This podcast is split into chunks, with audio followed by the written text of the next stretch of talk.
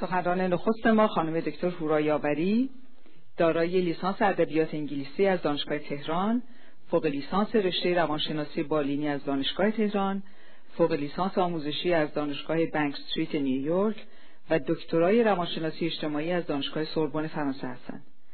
از دکتر هورا یاوری تا امروز دو کتاب منتشر شده است. نخست ترجمه کتاب روسیه و غرب در ایران رقابت ابرقدرتها 1918 1948 نوشته جورج لچافسکی که توسط نشر امیرکبیر چاپ شده و در سال 1972 و کتاب دیگریشون روانکاوی و ادبیات دو متن دو انسان دو جهان که توسط نشر تاریخ ایران در سال 1374 در ایران چاپ شده.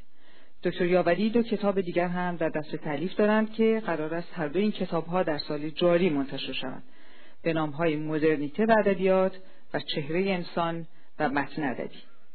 از دکتر هورا یاوری تا امروز بیش از چهل مقاله منتشر شده در نشریات معتبر ادبی و پژوهشی ایرانی و بین المللی ایشان تا امروز در بیش از سی کنفرانس بین المللی با عرضه مقالات پژوهشی شرکت و سخنرانی کردند. و در حال حاضر پژوهشگر ارشد دپارتمان زبانها و فرهنگهای خاورمیانه و آسیایی و هماهنگ کننده بخش انتشارات اینترنتی مرکز مطالعات ایرانی دانشگاه کلمبیا هستند.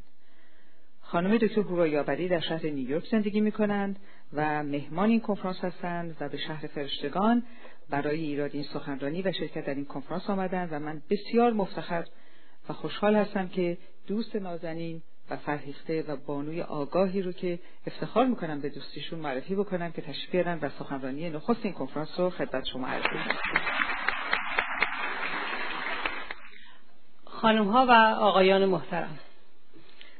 بنده باید پیش از اینکه موضوع صحبت امشب رو طرح بکنم که نگاهی خواهد بود بر سیر تاریخی دو مفهوم خانواده و ازدواج البته از منظر دانش روانکاوی. ابتداعا از آقای دکتر هلاکویی خانم دکتر محمودی و خانم سرشار و همه دوستان دیگه ای که همت بلندی رو واقعا پشتوانه برگزاری این سمینار کردن من صمیمانه تشکر بکنم. و عرض بکنم خدمتتون که خیلی از این که توفیق حضور در این جلسه و شرکت یعنی هم صحبتی با خانوما و آقایون نصیب من شده خوشحال و سپاسگزار هستم. و در این حال واقعا دلم می‌خواد که تبریک بگم به همه ما و همه شما به خاطر فاصله گرفتن ما از بافت سنتی فرهنگمون که در اون همونطوری که هممون کم و بیش مطلع هستیم جای خیلی زیادی برای پرسیدن برای طرح مسئله برای پیدا کردن راه حل باز نمی شده و ما که امروز اینجا در کنار هم جمع شدیم برای اینکه دو تا از مهمترین نهادهای اجتماعی یعنی ازدواج و خانواده رو مورد پرسش قرار بدیم و روابط بین افراد رو در درون این نهادها با نگاه آگاهانه تری بهش نگاه بکنیم باید واقعا از دستیابی به این سطحی از آگاهی که پرسیدن و جستجوی راه حل رو برای ما ممکن کرده خیلی خوشحال باشیم.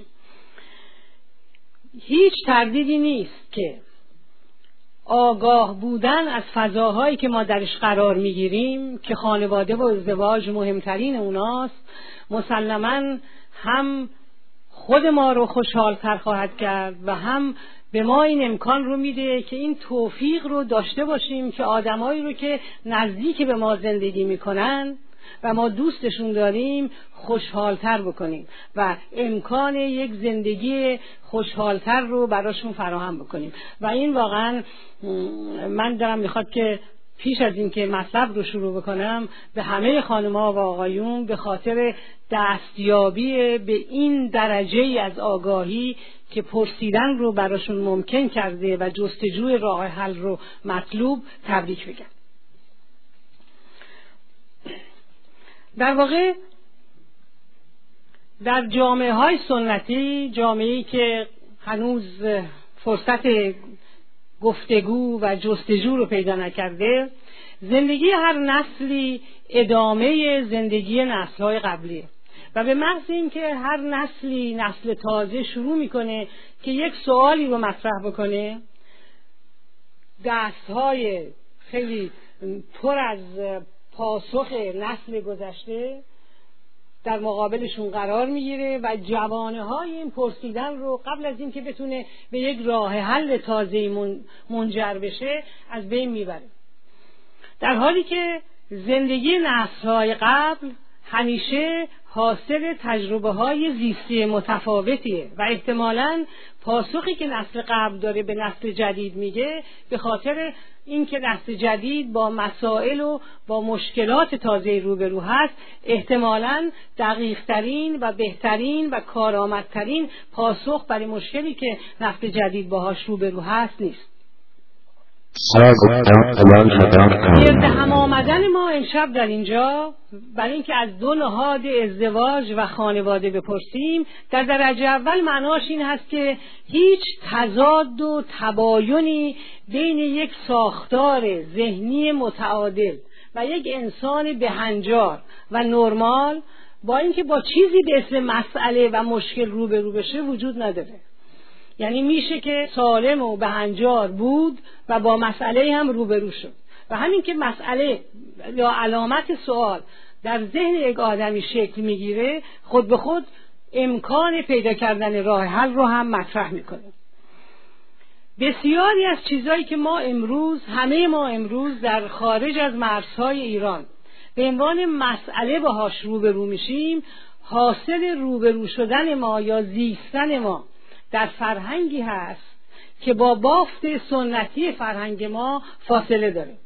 و در نتیجه فرهنگی که دهه ها پیش از ما با فضیلت پرسیدن و جستجوی راه حل آشنا شده داره ما رو با خودش به اون فضای متعالی پرسش و پاسخ رهنمون میشه. و ما واقعا این سپاس رو مدیون هستیم به کشور میزبانی که درش زندگی می‌کنیم و همه امکاناتش رو در اختیار ما قرار داده.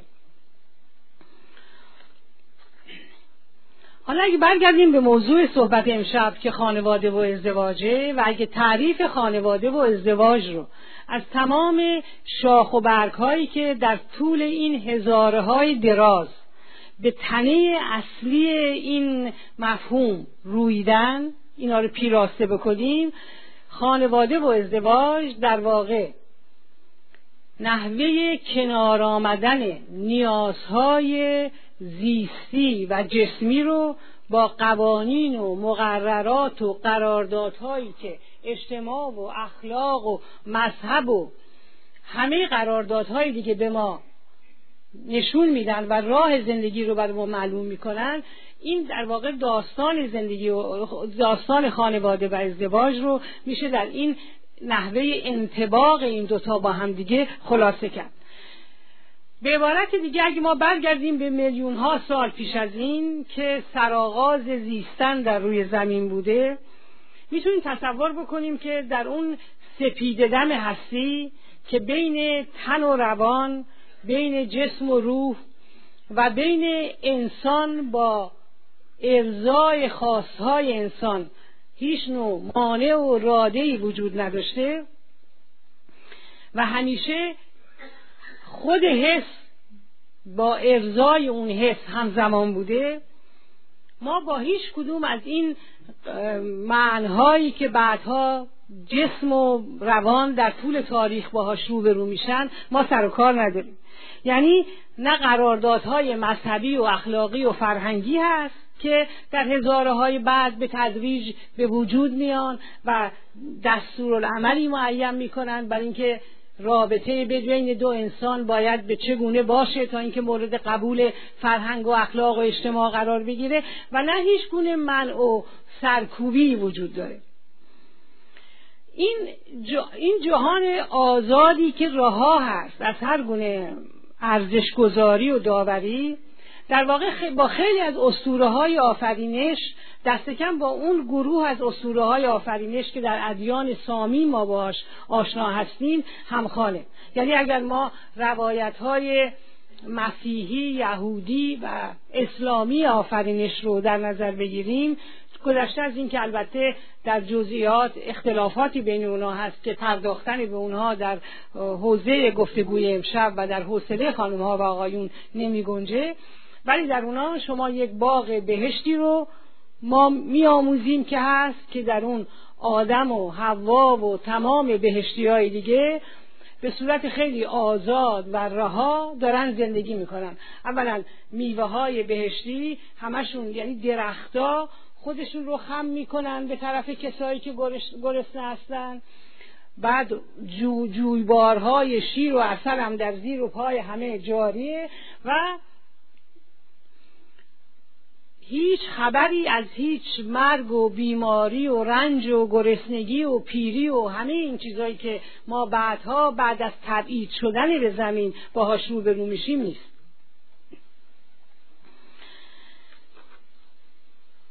بعد از اینکه آدم و حوا به دلیل اینکه اون میوه ممنوع رو که باز در هر کدوم از این ادیان فرق می‌کنه می‌تونه سیب باشه می‌تونه گندم باشه یا چیز دیگه باشه و می‌تونه دستور این باشه که یا نخورید این میوه رو یا اینکه اصلا به این همچنان که در اسطوره آفرینش در دین اسلام هست به این درخت نزدیک نشید. ولی آدم و حوا با وجود اینکه تمام نعمات عالم در باغ بهشت براشون فراهمه از وسوسه چشیدن میوه این درخت ممنوع برکنار نیستن. درخت ممنوع رو میوهش رو می‌کنند و میچشند و دقیقا لحظه چشیدن درخت میوه ممنوع که اسمش هم هست درخت معرفت و درخت آگاهی. با لحظه تبعید اونا به زمین همزمان. یعنی خداوند بر اونا خشم می‌گیره. میگه من شما نگفته بودم که از میوه های این درخت نخورید. و حالا تبعید شدن به زمین بعد روبرو شدن با رنج کار کردن برای اینکه گرسنگی رو از بین ببریم و با بیماری با مرگ با پیری همه اینا گناه کیفرهایی هست که آدم و حوا به خاطر اون میل مقاومت ناپذیری که به آگاهی داشتن می‌پردازن. حالا من این رو از این نظر میگم که آگاهی و دانستن هم پاداش های بزرگ داره هم مکافات های بزرگ و کیفرهای بزرگ. آگاهی چیزی نیست که به آسونی به دست بیاد و آدم به خاطرش نباید باهایی بپردازه. اگر از فضای اسطوره های مذهبی آفرینش وارد فرضیه های داروین و فروید که فرزند زمانه داروین هست ولی روایت دیگه اینا از پیدا شدن نخستین نمونه های زیست در روی زمین به دست میدن اگه وارد این فضا بشیم باز با همین داستان به صورت دیگه ای برخورد می‌کنیم. یعنی ما آدمهایی رو می‌بینیم که در روی زمین هستند و به دلیل نیازهای مشترکی که دارن اینا در درون تیره ها و قبیله ها به دور همدیگه جمع میشن. ولی باز در اون زندگی آغازینی که اینا دارن قبل از اینکه قانون و قرارداد و مقررات رابطه آدما رو در درون گروه با همدیگه تنظیم بکنه و راه رو بر ارزای بسیاری از خواسته ها و قرائز و آرزوهاشون صد بکنه اینا در همون حالت رها و آزاد آغازین به سر می‌برن. در واقع روبرو شدن ما با قوانین و مقررات و قراردادها یعنی پا گذاشتن ما به تونل تاریخ و تمدن. ما برای متمدن شدن باید قیمتی بپردازیم و اون قیمت کم نیست ولی دستاوردهای خیلی عظیم داره که ما در طول این عرایز امشب بنده مکرر بهش باز خواهیم گشت. ولی در اون سرآغاز آفرینش دو نکته قابل تعمله اولا بین جسم و روح و تن و روان هیچ فاصله ای نیست. یعنی تن و روان یک نوع خانواده ایدئال رو با همدیگه می‌تونن برای ما مجسم بکنن. حرف همدیگر رو خیلی خوب می‌فهمن. هر نیازی که روح داره از قبیل برقراری یک رابطه عاطفی با یک انسان دیگه و هر نیازی که جسم داره همه اینا برای طرف مقابل قابل فهمیدنه. و هیچ نوع فاصله و مانعی جسم و روان یا تن و روح ما رو از همدیگه جدا نمی‌کنه. و چون این منع و این قوانین و این قراردادها و مقررات وجود نداره هنوز گناه و شرم هم وجود نداره. یعنی رفتارهای جسمانی ما که به دلیل اینکه بعدا که وارد فرهنگ و تمدن میشیم به گناه آلود و بیگناه تقسیم میشه هنوز تابع اصلا هیچ حد و سغوری نیست. ولی بعدها که قانون و مقررات پا به مرحله وجود می‌ذارن هر گناهی که جسم می‌کنه روان رو شرمنده می‌کنه. یعنی روان شرمسار از اینکه جسم یک کاری انجام داده که در خارج از حدود مقررات و قوانین و قرارداد هاست و بالاخره هم اونقدر این فاصله زیاد میشه اونقدر قراردادها و مقررات فرهنگی و اخلاقی و مذهبی رشد پیدا می‌کنن و تکمیل میشن که این زندگی خانوادگی ایدئال تن و روان به هم می‌خوره. و تن و روان در واقع بدون که از هم دیگه در دادگاه جدا بشن ولی فاصله می‌گیرن. روان از دست گناهانی که جسم مرتکب شده راه آسمون رو در پیش می‌گیره. و تن رو با همه گناهان و آلودگیاش و اینا به زمین واگذار می‌کنه. و ما می‌دونیم که در فرهنگ ما یه فرق خیلی زیادی هست. وقتی ما میگیم مادی و معنوی معنیش این نیست که این ماده و معنا هر دوتاشون از یک موجود انسانی سر سرچشمه گرفتن. ماده و معنا هر دو بخشی از وجود ما هستن. مادی اون چیزی هست که بده یعنی همه امیال و امیال پلید نزدیک به حیوانی ما و اون چیزی که به روان و به معنویت و اینا مربوطه تمام ارزش های برگزیده و واقعا رها از هر نوع عیب و ایرادی هست.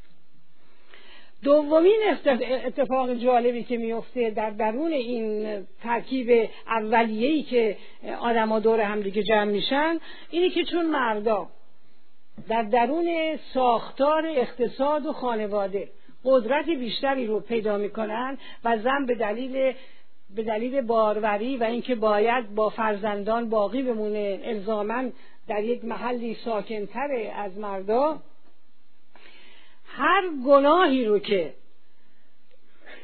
ارتکابش یعنی اشتراک بین زن و مرد در این رابطه اتفاقی که میفته مردا به زنها واگذار می‌کنن یعنی اتفاق مشترکه ولی مردا همه پیراسه و بیگناه از اون رابطه بیرون میان و زنها گناهکار و آلوده باقی میمونن و مردا تمام تمام ارزش های مثبت مثل عقل و قدرت تشخیص و آگاهی و اینا رو به خودشون نسبت میدن و زنها رو اسیر خونه و خونواده و نگه داشتن بچه و دور از عقل و خرد و تمیی از همه اینا در درون اون حصار خانه زندانی می‌کنن. و بعد خودشون دم روح رو می‌گیرن آسمان رو تسخیر می‌کنن و زنا اسیر خونه و خانواده به زمین وابسته میمونن. این سیر تاریخی بسیار قابل توجهیه. و حالا بعد در آخر ما می‌بینیم که آگاهی امروزین ما تا چه اندازه این رابطه رو متحول کرده. حالا اگه اینو خلاصش بکنیم باید به این صورت بگیم که اون رابطه برابر دو انسان همتوش و همتوان که به دلیل یک نیاز مشترک جسمانی باید با همدیگه مربوط بشن در طول تاریخ به دلیل برخورداری مردا از قدرت‌های اقتصادی و اجتماعی و سیاسی تبدیل میشه به یک رابطه ای که دیگه اصلا برابر نیست. در یک طرف اون رابطه یک اربابی ایستاده و در یک طرف رابطه یک بنده. اون که اون بالا وایستاده فرمان میده و اون کسی در اون سوی رابطه قرار گرفته فرمان پذیر و فرمانبر فرمانهایی هست که اون طرف مقابل میده. و اون چیزی که امروز در تمام این بحثایی که برای بهبود شرایط خانوادگی بهش اشاره میشه که من مطمئنم که چون دیشب فرصتی فراهم شد که در یکی از این بحثایی که آقای دکتر هلاکویی می‌کردن من به طور خیلی کوتاهی حضور داشته باشم مطمئن, مطمئن هستم که خانم آقایون آشنا هستن با این مطلب که بین بین فرماندهی یا یا دامیننس و اینکه ما تن میدیم به فرمانها بین اینا واقعا چه تفاوتی هست و تا چه اندازه اگر رابطه بین افراد خانواده متکی باشه بر اینکه یکی فرمان بده و یکی فقط فرمان ببره این چقدر دوره از یک رابطه سالمی که در خانواده باید ایجاد بشه برای اینکه افراد خانواده بتونن تمام توانایی های ذهنی خودشون رو به کار بگیرن و نهایتا خانواده بهتر و افراد خوشحالتری باشن در درون اون خانواده. اما نکته که خیلی مهمه این هست که وقتی که این رابطه نابرابر به وجود میاد تنها فرماندهان نیستن که پاسدار ادامه این رابطه میشن.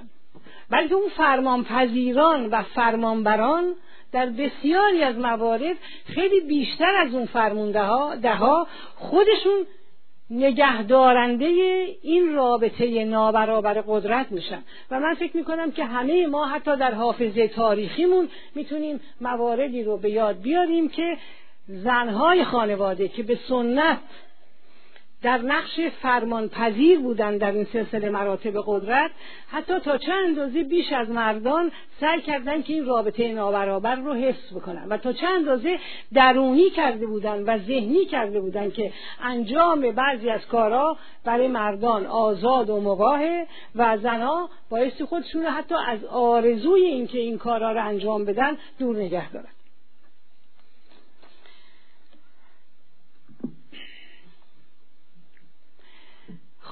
حالا اگه این مطلب رو که بحث کلی هست و در مورد کلیه خانواده ها در سراسر جهان واقعا به اعتبار ملاک های زیستیش صادقه. اگه برگردونیم به ایران می‌بینیم خانواده سنتی ایرانی هم دقیقا از همین الگو و از همین رابطه پیروی کرده. خانواده سنتی ایرانی یه خانواده هست که بر اساس این سلسله مراتب قدرت استواره. تمام افراد خانواده دور یک اجاق واحد در تحت فرماندهی یک فرمانده واحد. برای نگه داشتن آین و مراسمی واحد دور همدیگه جمع میشن و چون ثروت ثروت است عبارت است از آب و گله و زمین یعنی منقول نیست. بنابراین قابل تقسیم شدن بین افراد خانواده نیست. و در نتیجه حجم خانواده در صورتهای اولیه‌ای که در تاریخ ما ضبط شده خانواده بسیار گسترده هست. پدر و مادر و نواده ها و بچه ها و خواهرها و برادرها همه در درون این ساختار گسترده خانواده زندگی می‌کنن. به دوره هخامنشی که برسیم چون در دوره هخامنشی اتفاق مهمی در اقتصاد ما میفته و اون که پول به وجود میاد و ثروت غیر ثروت معقول به وجود میاد. و چون ثروت معقول به وجود میاد امکان این هست که بچه های خانواده اون ثروتی رو که به ارث بهشون می‌رسه حالا اگر ملک و آب رو نمی‌تونن تقسیم بکنن ولی اون بخش ثروت منقول رو به ارث ببرن و در نتیجه جداشن از اون واحد اصلی خانواده. و خانواده هایی که حجمشون کوچیکتر هست و شبیهن به ساختار خانواده که ما امروز می‌شناسیم یعنی پدر و مادر و فرزندان اینا نزدیک میشن و در اون دوره به وجود میاد اما این این البته همزمان هست که به وجود آمدن این خانواده های اولیه در واقع به دوره ساسانیان مربوط میشه. اما در درون این خانواده هایی که کوچکتر هستن از نظر حج باز اون رابطه نابرابر قدرت باقی میمونه.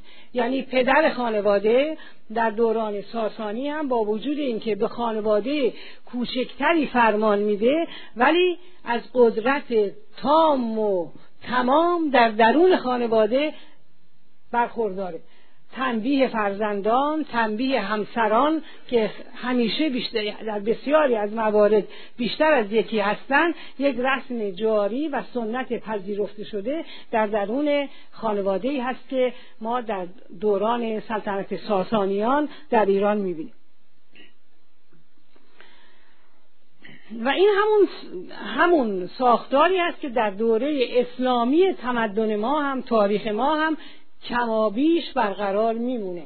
برقرار میمونه تا نخستین دهه هایی که ما فرصت آشنایی با غرب و با تمدن غربی و با الگوهای رابطه در درون ساختارهای خانواده به صورتی که در کشورهای غربی مرسوم هست ما این فرصت رو پیدا می‌کنیم.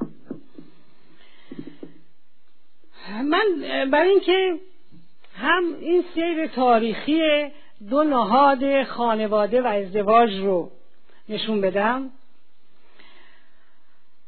و شیوه های همسرگزینی و زناشویی و تشکیل خانواده و هم برای اینکه تاکید بکنن که تا چه اندازه این رابطه های نابرابر فرماندهی و فرمانپذیری نه فقط در ذهن فرماندهان بلکه در ذهن فرمانپذیران هم نفوذ می‌کنه رسوب می‌کنه و باقی میمونه.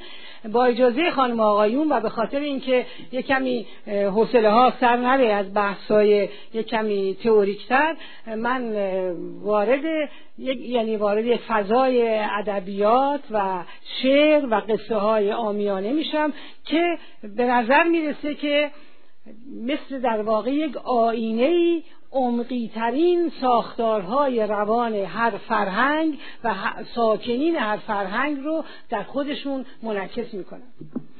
و هیچ چیزی بهتر از شاهنامه فردوسی نمی‌تونه نمونه گویایی باشه که هم همه شرکت کننده ها باهاش آشنا هستند و هم به دلیل جهانبینی فردوسی که ایران رو با همه جهان یکی می‌دونه و شاهنامه رو تبدیل کرده به سرگذشت انسان و جهان و ایران در آن واحد. هیچ چیزی بهتر از شاهنامه نمونه خوبی به دست نمیده. برای اینکه ما این سیر تاریخی اول یکی بودن جسم و روان رو با هم دیگه و رابطه برابر زن و مرد رو با هم دیگه و بعد نابرابر شدن این رابطه و به هم خوردن هماهنگی و همزیستی جسم و روان رو در طول تاریخ بتونیم نشون بدیم.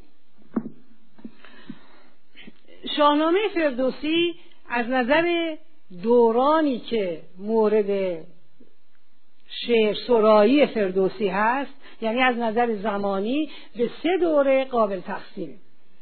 دوره اول اون دوره اساتیریه که همینطوری که خانم آقایون مستحضر هستن بخش مربوط به کیومرس و جمشید و تحمورسه که در این دوره مثل همون دوره های آغازینی که در روی زمین نخستین تیره های زیستی به وجود می آمدن ما از پیری و مرگ و رنج و بیماری و همه این مقررات اجتماعی دیگه اصلا نشانی نمی بینیم.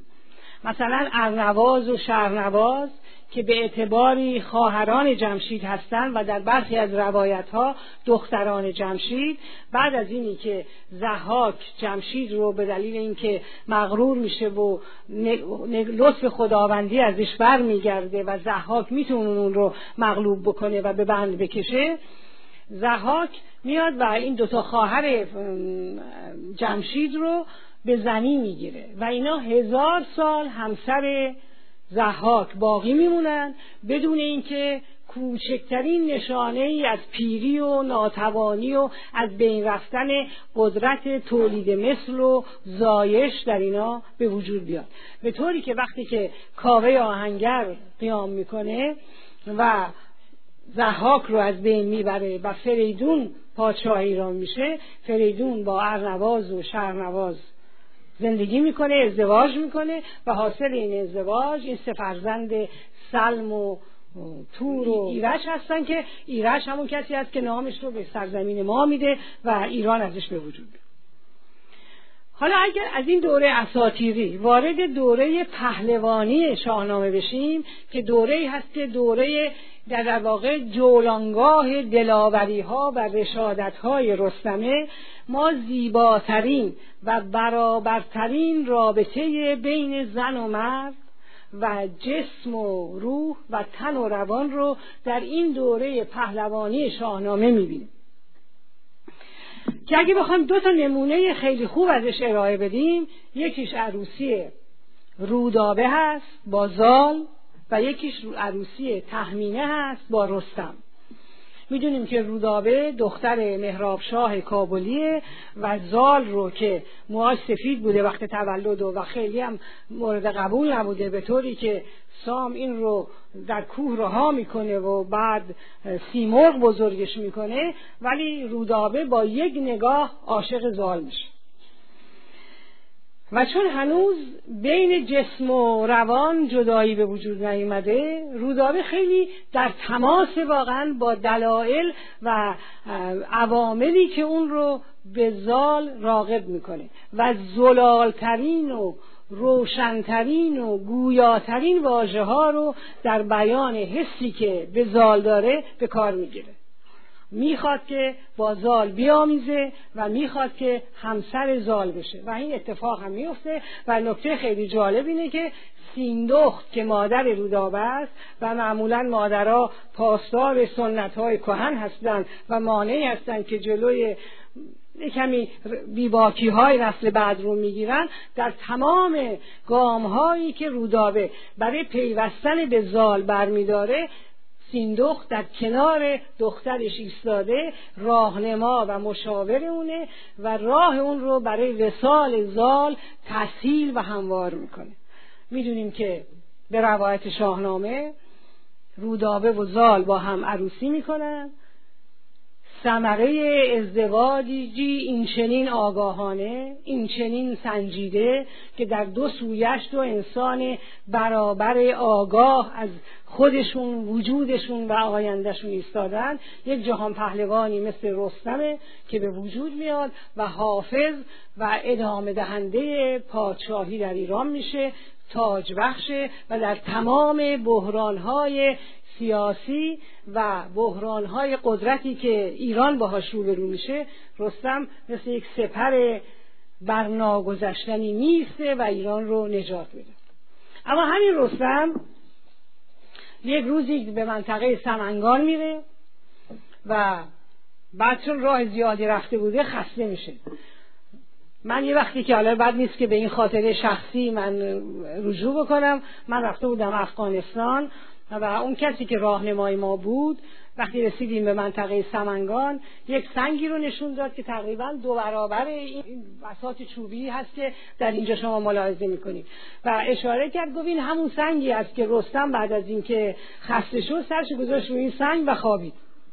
وقتی که رستم خوابید رخش دزدیده میشه به وسیله مرزبانان منطقه سمنگان. خب از دست دادن رخش برای رستم یه فاجعه عظیمی به جستجوی رخش برمیاد. مرزبانان بهش میگن که رخش سالمه و این رو می‌برن در براش بسات بزم و خوردن اینا فراهم می‌کنن. رستم غذای خیلی زیادی می‌خوره شراب بسیار زیادی مینوشه و میخوابه. در نیمه های شب با صدای یک زمزمه ای از خواب بیدار میشه. و تهمینه رو که دختر شاه سمنگانه می‌بینه که با یک مشعلی وارد اتاق شده. و رستم که از این ورود نابگاه واقعا متعجبه سوال می‌کنه که تو کیستی؟ بهش میگه من تهمینم دختر شاه سمنگانم. میگه خب چی اینجا آمدی؟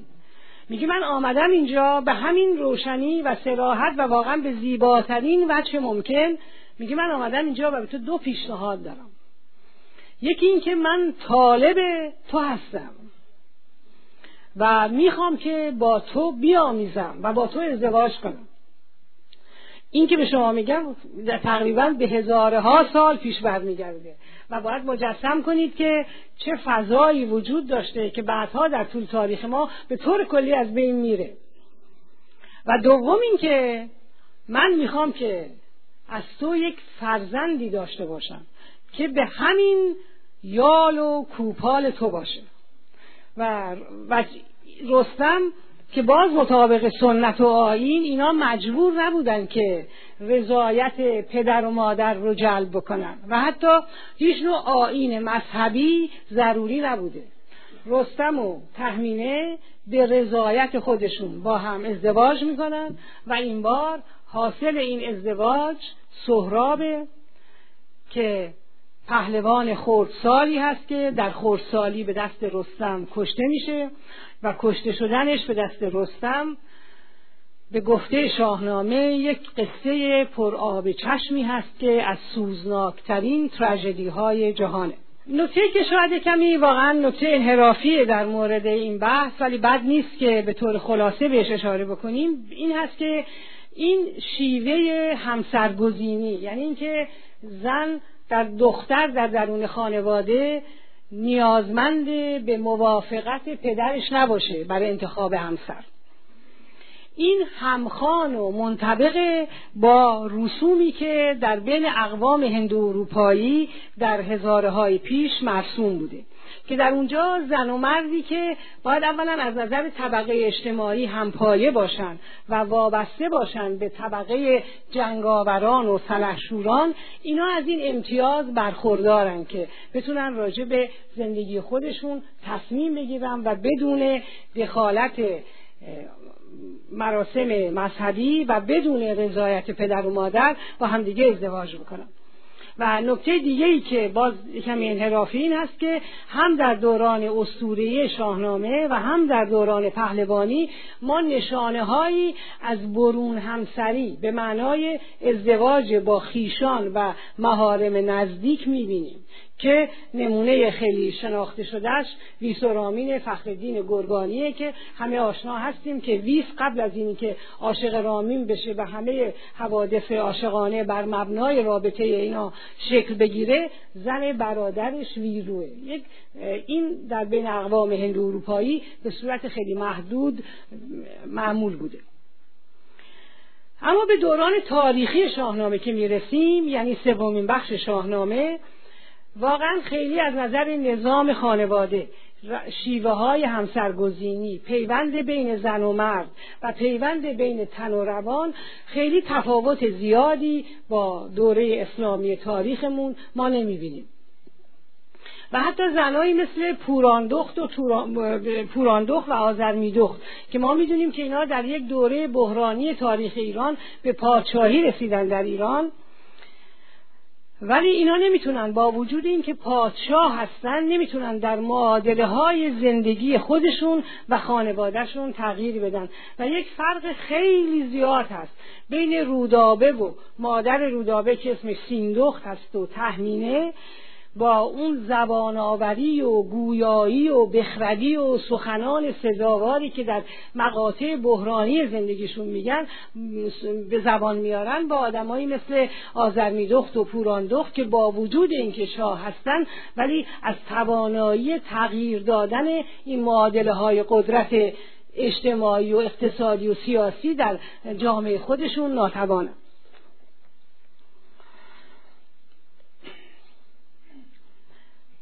این ساختار سنتی به معنای اینکه پدر رئیس خانواده است و افراد خانواده اهم از همسران و فرزندان بایستی از پدر فرمان ببرند.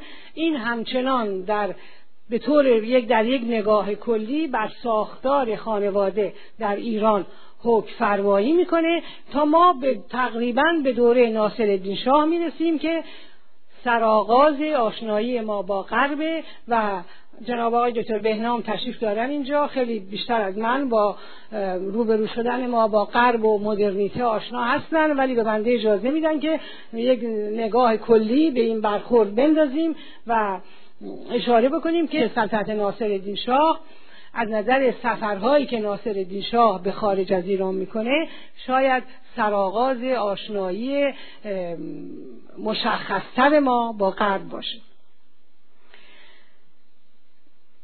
سلطنت ناصر شاه که تقریبا در خیلی هم زیاد طول می‌کشه از جهات متعددی با این گفتگوی امشب ما های اهمیته. اولا ناصر شاه اولین پادشاه ایرانی است که به خارج از ایران سفر می‌کنه. و ما می‌دونیم که شرح سفرهاش هم می‌نویسه و سفرنامه های ناصر دیشا از نظر اینکه نشون بده که یک آدمی که از یک جامعه سنتی میاد چطوری با جامعه متفاوت با جامعه خودش برخورد می‌کنه اهمیت خیلی زیادی داره. و ناصر شاه در این حال در مهمانیایی که حتما امپراتورای روسیه و انگلستان و فرانسه به افتخارش برپا می‌کنن با یک نوع دیگه ای از رابطه بین زن و مرد و زن و شوهر که دست در دست همدیگه توی مهمونی ها شرکت می‌کردن حتما آشنا میشه اما ناصر شاه تنها کسی نیست که برای ما یک سرآغازی از تغییر و تحول رو بتونه گزارش بده. جدا از اینکه در دوران ناصر شاه نخستین گروه دانشجوهای ایرانی به خارج از ایران اعزام میشن و مدارس مدارسی با پیروی از الگوهای مدارس غربی در ایران ایجاد میشه و تعداد زیادی از ایرانی ها یعنی تعداد به نسبه زیادی از ایرانی ها شروع می‌کنن به خارج از کشور مسافرت کردن. ولی دو تا شخصیت داستانی هم که من خیلی واقعا دلم می‌خواد توجه خانم و آقایون رو بهشون جلب بکنم همزمان با ناصر الدین شاه اینا از خونه هاشون بیرون میان. از حصار سنتی خونه بیرون میان. و هر دوتاشون از این نظر که اون روش های جا افتاده شوهر کردن و زن گرفتن. یعنی شیوه های همسرگزینی و تشکیل خانواده رو زیر پا می‌ذارن و راه های متفاوتی میرن اهمیت دارن. یکی از اونا رو ما خیلی خوب می‌شناسیم. اسمش امیر ارسلان نامداره که من فکر می‌کنم ما هممون با داستان زندگیش و با داستان عشقی که به فرخ لقا دختر پتروس فرنگی داشته آشنا است در این حال که امیر ارسلان از این نظر خیلی مهمه از این نظر دیگر مهمه که اولین نگاه ما رو به جهانی که داره صنعتی میشه نشون میده. یعنی امیر ارسلان بعد از اینکه عاشق فرخ لقا میشه و راه میفته برای اینکه بره به وسال فرخ, لقا برسه مثلا فرض بکنید کشتی بخار می‌بینه. و این کشتی بخار از دهنه کشتی بخار یک دودای سیاه رنگی بیرون میاد. به نظر امیر ارسلان که از یه جامعه سنتی آمده و کشتی ندیده و معنی دود سیاه نمی‌فهمه این به نظرش یک جادو و جنبلی میاد و فکر می‌کنه این مادر فرازدره دیو یه کارایی اینجا انجام داده و این جادو و جنبل رو حتما باید امیر ارسلان کار اصلیش اینه که این ترس رو بشکنه و این مردمی رو که توی اون کشتی به نظر امیر ارسلان اسیر دست دیوان و مخصوصا مادر فولادزره هستن نجات حالا این از این نظر مهمه و از نظر دیگه ای که در واقع عشقی که به فرخ لقا داره به همونطور که بعدها خواهیم دید ساختار ازدواج و همسر گزیدن رو در فرهنگ ما تغییر میده. امیر ارسلان تمام رنج های زندگی رو به خودش هموار می‌کنه از قلعه سنگباران بالا میره بالاخره مادر فولازره از پادر میاره و به وسال فرخ لقا می‌رسه.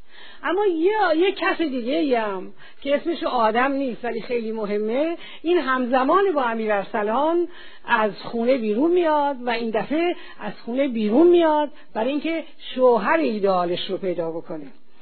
و بعد اینم من مطمئنم که همه خانم ها و آقایون می‌شناسن. این همون خالسوسکه مشهور قصه های آمیانه است که اگر که همه یادمون باشه خالسوسکه یه روزی دو تا کفش دو تا پوست پسته رو می‌کنه کفش از یه پوست پیاز برای خودش دامن درست می‌کنه از پوست بادمجون هم برای خودش پیشه و چادر و راه میفته اما راه افتادن خال سوسکه همینطوری بیخودی نیست.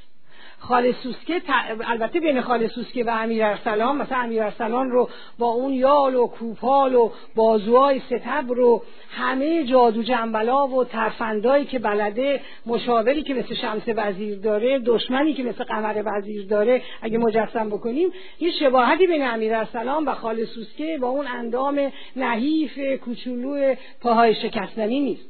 ولی از این دوتاشون از این نظر به هم شبیه هم. برای اینکه هیچ کدومشون دیگه نمی‌خوان که به صورتی که نسلهای گذشته ازدواج کردن اینا ازدواج می‌کنن. خاله سوسکه از خونه بیرون بود اما درست سر گذر یه بقالی هست یه قصابی هست یه نونوایی هست و اینا همشون پاسدار سنت و آینای کهن هستن. اینا بیخودی اونجا سر کوچه رو سد نکردن. اینا وایستادن که اگر احیانا یک زنی بخواد پاشو یک قدم از این سنت ها و مقررات اون بر سر بذاره اینا جلوش بیستن و راهش رو سد کنن. و همین وقتی خاله سوسگر رو می‌بینن هیچ وقت هم رو اونطوری خوشگل و پرناز و ادا نیدودن وقتی خاله سوسگر رو می‌بینن همشون میان جلو. و بعدش بپرسن که مثلا خالقزی مثلا تو مو قرمزی کجا میری؟ خاله سوسکی هم برمیگرده بهشون میگه که می‌روم تا همدون شو کنم بر رمزون نون گندم بخورم منت مردم نکشم. خب این یه جوابی است که اینا اصلا آمادگی ندارن براش که حالا خال سوسکی از اینجا را بیفته بره تا همدون اگه این بره بعدا دیگه اینا چطوری جلوی زنا رو بگیرن؟ همه زنا پشت اینا راه میفتن دیگه اصلا نمیشه اون حسارا و اون دیوارا رو پا بر جا نگه و همینجد همشون صف میبندن که از خال سوسکی خواستگاری کن و بهشون میگم میگه که مثلا تو زن من میشی خال سوسکی خال سوسکی هم برمیگرده میگه که خب چرا نمیشم؟ ولی اگه بشم تو منو با چی می‌زنی؟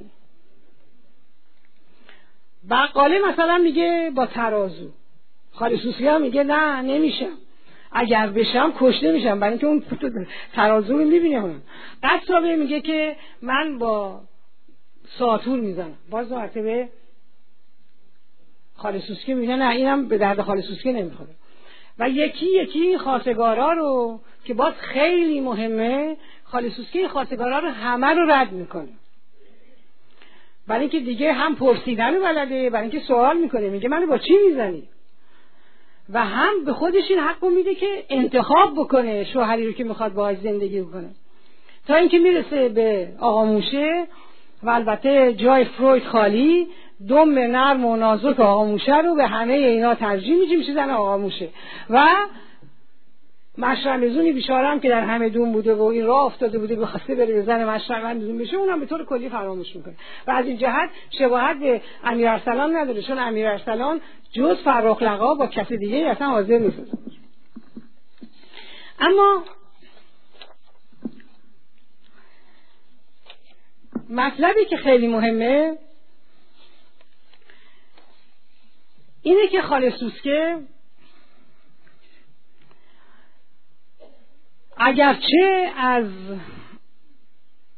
فضیلت پرسیدن آگاهه یعنی می‌تونه سوال بکنه و اگرچه بیپروایی و شجاعت بیرون آمدن از مرزهای خونه و خانواده رو پیدا کرده و راه افتاده اما هنوز در درون اون ساختار رسوب کرده این قدرت نابرابر زندگی می‌کنه. یعنی با وجود اینکه داره سوال می‌کنه ولی و با وجود اینکه داره با یه تیر دو نشون می‌زنه یعنی هم داره شوهرش رو انتخاب می‌کنه و هم اون وسیله ای رو که باید باهاش کتک بخوره داره اون انتخاب می‌کنه. ولی هنوز نمی‌تونه به این مفهوم بیاندیشه.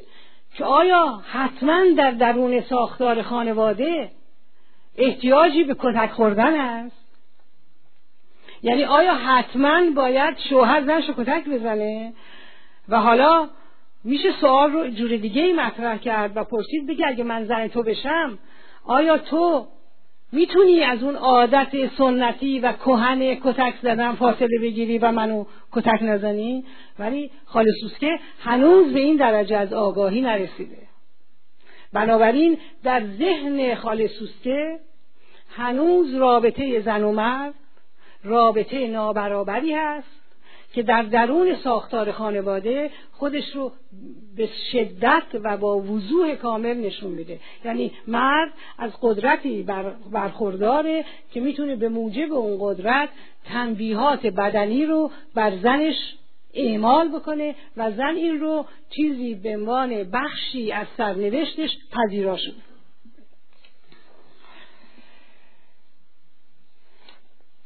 اما از زمان خالی سوسکه تا امروز که ما اینجا در خدمت شما هستیم زمان خیلی زیادی گذشته. در این مدت حکومت استبدادی در ایران از بین رفته حکومت مشروطه آمده آموزش و تعلیمات همگانی به وجود آمده زنا پاشون به دانشگاه باز شده. آگاهی های بیشتری در از نظر روابط خانوادگی به وجود آمده.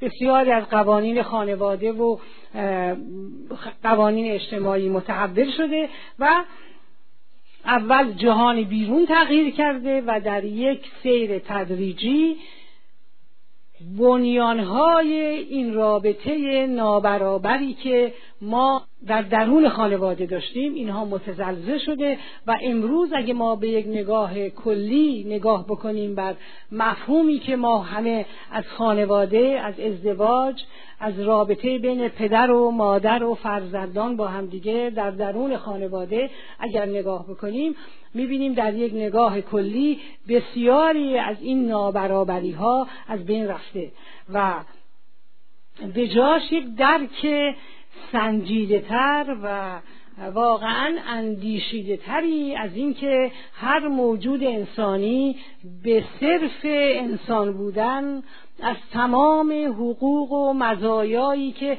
هر کس دیگه ای می‌تونه ازش برخوردار باشه. این برخورداره و اولین وظیفه ما درک این هست که انسان دیگه ای که روبروی ما نشسته یا با ما در زیر یک سقف زندگی می‌کنه یا فرزند ماست و از نظر جسمانی نسبت به ما نیروی کمتری داره ولی دارای همون حقوق همون مزایا همون اختیاراتی هست که ما داریم. ما امروز به این درک و رابطه هم از نظر برابری زن و مرد و هم از نظر سلسله مراتب قدرت اجتماعی در درون ساختار ازدواج و خانواده بسیار بسیار نزدیکتریم.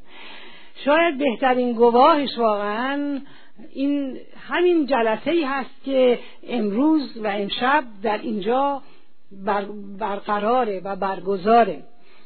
اگر ما نگاه بکنیم دست کم دو نسل در این جلسه حضور دارم. یعنی فرزندان یک نسل گذشته و جدا از اون تعداد آقایونی که در این جلسه هستند اگر بیشتر از خانمها نباشند در یک نگاه کلی کمتر نیستند و این نشون دهنده یک تحول بسیار بنیانیه. برای اینکه وقتی که ساختار قدرت رو به این رابطه نابرابر در نظر بگیریم در ساختار سنتی خانواده در ایران مشکلات آقایون و مردا معمولا خانوادگی نیست. مشکلات مردها مشکلات اجتماعی و بیرون از خانواده است. و در بسیاری از موارد نابهنجاری های جهان بیرون رو بر سر آدمایی که در درون خانواده با اونا زندگی می‌کنن اینا خالی می‌کنن و نمونه های بسیاری از این هست.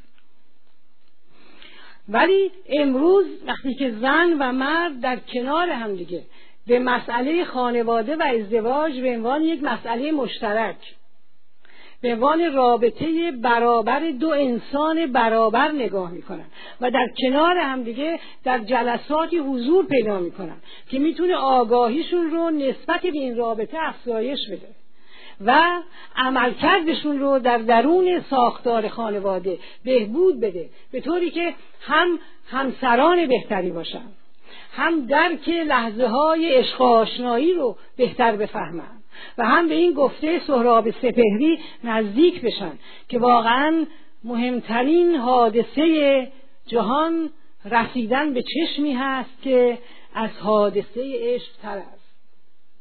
حضور شماها در اینجا آگاهیتون بر این هست که هم به این برابری احترام می‌ذارید هم معنای همدلی و همزیستی نه اینکه فرمان دادن از یکی به یکی دیگه. این رو عمیقا درک کردید و من واقعا هم به خودم و هم به همه شما به خاطر رسیدن به این درجه از آگاهی به خاطر جستجو برای راه هایی که خوشحالی بیشتری رو برای همه ممکن می‌کنه تبریک میگم و خیلی واقعا خوشحالم که فرصت این گفتگو در امشب نصیب من شده. خیلی متشکرم.